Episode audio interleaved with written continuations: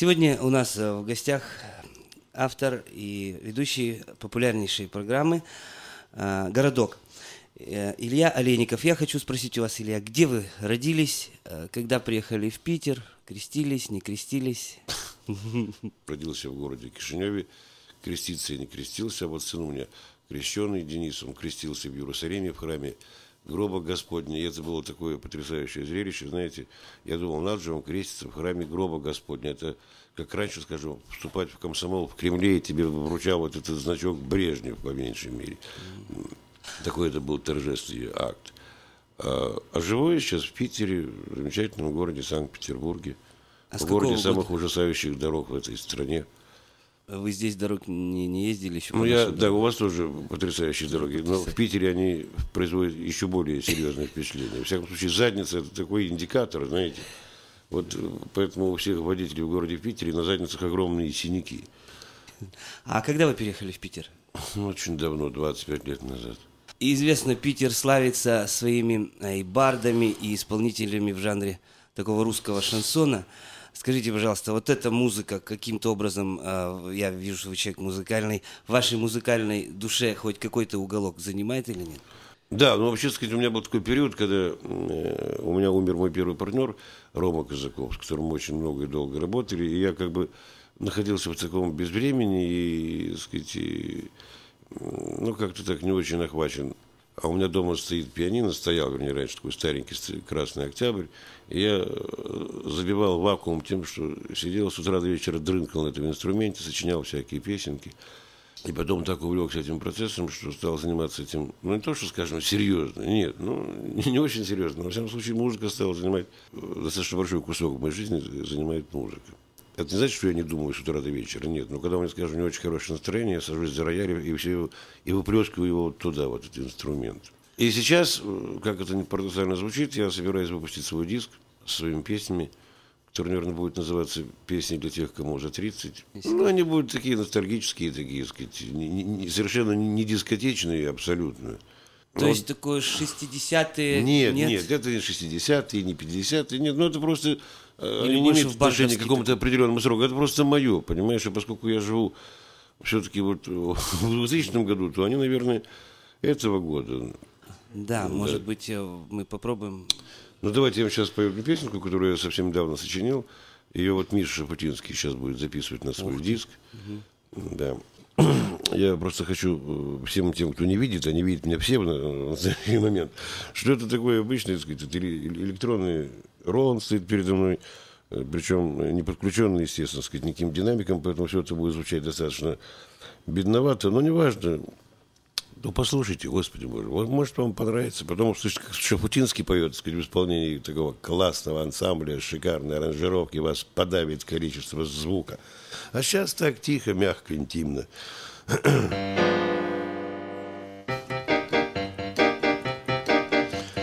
Говорят, что осень, бабье лето, но не верю я, неправда это. Осень — это свет уходящих лет, первая печаль дождей.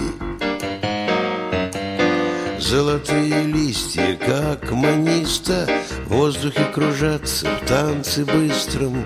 Под ноги летят, тихо шелестят голосом любви моей. Пустота, не уют, не покой. Стал чужим и холодным мой дом. Старый пес, что встречал у дверей, не виляет, как прежде, хвостом.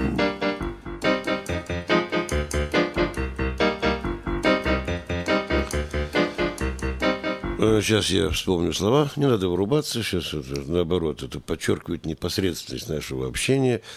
Разлучает нас сегодня осень, поезд твой уходит ровно в восемь. Взят уже билет, заметает след равнодушная листва. Нищей вины она забылась, ничего у нас не получилось. Помолчим сейчас, нам остался час, ни к чему теперь слова. Пустота, не уют, непокой стал пустым, чужим и холодным мой дом. Старый пес, что встречал у двери, не виляет, как прежде, хвостом. Пустота, не уют, не покой стал чужим и холодным мой дом. Старый пес, что встречал у двери, не виляет, как прежде, хвостом.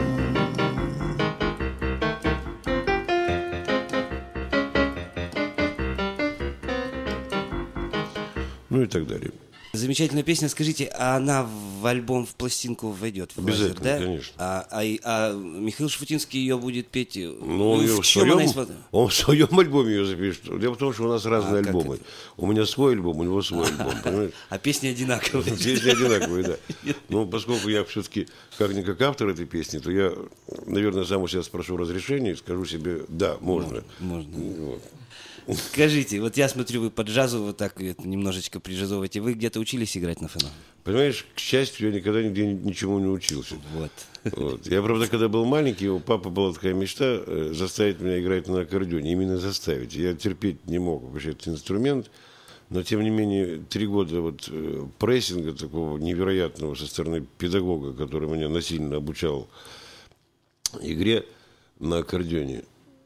А аккордеон... потом, потом я все дело забросил. Но у меня просто очевидно, природный слух такой гармонический, хорошо развит.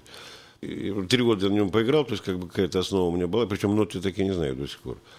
А когда я поступил в училище, в цирковое училище, где я учился, там у нас был такой верхний зал, там стоял рояль такой огромный. И когда мне нечего было делать, я подходил к нему и дрынкал. И вот так дрынкал, дрынкал, дрынкал. И вот за эти четыре года все дрынкал на этом рояле в цирковом училище. Я постепенно, как бы сказать, научился создавать иллюзию того, что я достаточно прилично играю на пианино. Но кто-то ведь все равно был за, за спиной, кто-то да, говорил. За спиной я скажу, кто был. У нас там, значит, в это время концертмейстером работала Алла Пугачева. Тогда ей было девятнадцать лет, ее никто не знал. Вот. И, а, а она как раз находилась в преддверии романа с Миколасом Орбакасом, от которого потом родилась Кристина. Вот. И вот она ждала занятий Мику. И, а я ждал Ромку, с которым мы вместе снимали комнату в Москве. И вот заполняли вот этот вакуум, потому что мы садились за рояль и играли в четыре руки всякие песенки. Так что вот можно сказать, что первым слушателем, причем она, естественно, этого не помнит ни хрена, как бы, то есть то, что мы играли вместе, это она помнит, но что я там дрынкал, она, естественно, не помнит. Ну, неважно, приятно, что она была как бы одним из первых слушателей. Ну, вы все, вы просто э, ушли несколько от ответа. Я вопрос задавал по русскому шансону. Есть ли какие-то у вас знакомые хорошие? Ну, вот Шуфутинский, я понял, что знакомый. А вообще-то сама песня... Ну, я знаю хорошо Мишу питерская... Круга, так сказать. Ну, очень хорошо знаю Юру Кукина, это просто мой приятель. Угу. Вот, могу рассказать про него совершенно замечательную историю, которую он мне же, рассказывал. По-моему, тренер по фигурному катанию? Нет, прошлом... Кукин, Юра, какой он тренер? Он, так сказать, портвейнщик. Он... По, а он не, не он... работал тренером раньше по фигурному Юра катанию? Юра Кукин? Да. Ну как, он просто упадет с коньков сразу. Что-то у меня такая информация, что он тренер по фигурному катанию. Который без фляжки вообще с портвейном никогда не выходит. Какое там фигурное катание. Только что тройной тулуп там навернуться три раза мордой об лед. Илья, вы хотели рассказать какую-то историю про Кукина? Ну, про Кукина, да, у него много историй. Но она такая, может быть, не очень родийная. И то он мне рассказывал, что когда где-то много лет назад, он там должен был от Лен-концерта, он приехал на гастроли, приехал поздно ночью, и где-то часа в три ночи его поселили вот, ну, до утра, чтобы гостиница была забита, поселили в номер с кем-то, где какой-то был посторонний человек. Он в три часа, говорит, туда ввалился, в этот номер Юра ввалился. Жутко хотел спать. В шесть часов утра, говорит, я просыпаюсь от того, что вот этот, эта личность под названием Ик, скажем, она проснулась и стала делать зарядку. И так минут пять. Ну, естественно, этот глаза открыл, спать не может. Думает, когда же этот козел наконец прекратит так вздыхать томно. Наконец он зарядку сделал, пошел, говорит, в душ. Я, говорит, пытаюсь заснуть, и вдруг там включается этот, как его, вода, и он начинает въезжать под этим душем, под холодной водой. Ну, опять Юра просыпается, он, говорит, проходит пауза, кто-то врубает эту электрическую бритву. Еще минуты три бреется, Юра уже стоит на ушах. Наконец кто-то оттуда выходит, начинается насморк, как в анекдоте, долго чихает. Ну, Кукин говорит, у меня было одно желание, задушить его. И вот, наконец, он говорит, я смотрю, он уже оделся, подходит к дверям, с чемоданом стоит, происходит, он делает так. Ну, кажется, ничего не забыл. И вышел. Вот такая душещипательная история. Илья, сможете ли вы играть, например, что-нибудь из этого жанра сыграть? Или спеть? Хотя бы жанра? Кусочек из одесского, допустим, с чего-нибудь, из... Ну, были у меня сейчас, я... Ну, дайте мне гитару, дайте мне гитару, чтобы сказать, потому что... Вот, я хотел вам сам подыграть. Ой, мама, мама, что мы будем делать, когда настанут зимние холода? Ой-ой-ой, тебе нет теплого платочка, а у меня нет зимнего пальта. Ой-ой-ой, тебе нет теплого платочка, а у меня нет зимнего пальта. Оце тоце, первый тоца, умба сумба думбия. Оце тоце, первый тоца, умба сумба я. Ой-ой-ой, тебе нет теплого платочка, а у меня нет зимнего пальта. Ну что же, я благодарю вас, Илья, за приятный вечер, проведенный с нами. И, а еще хотел спросить, Стоянов Юрий, он музыкальный человек? Да, Юра очень музыкальный человек, Юра замечательно играет на гитаре, он сильно хорошо играет на гитаре, он просто этому учился. А, он вот, и поэтому, к сожалению, я, я прошу прощения, что я сегодня без него, так получилось. Но поскольку вы все равно нас не видите, считайте, что Юра рядом. Что же, Илья, всего вам самого доброго, множество передач, множество замыслов вам и смеха побольше. Большое вам, Свердловское, спасибо.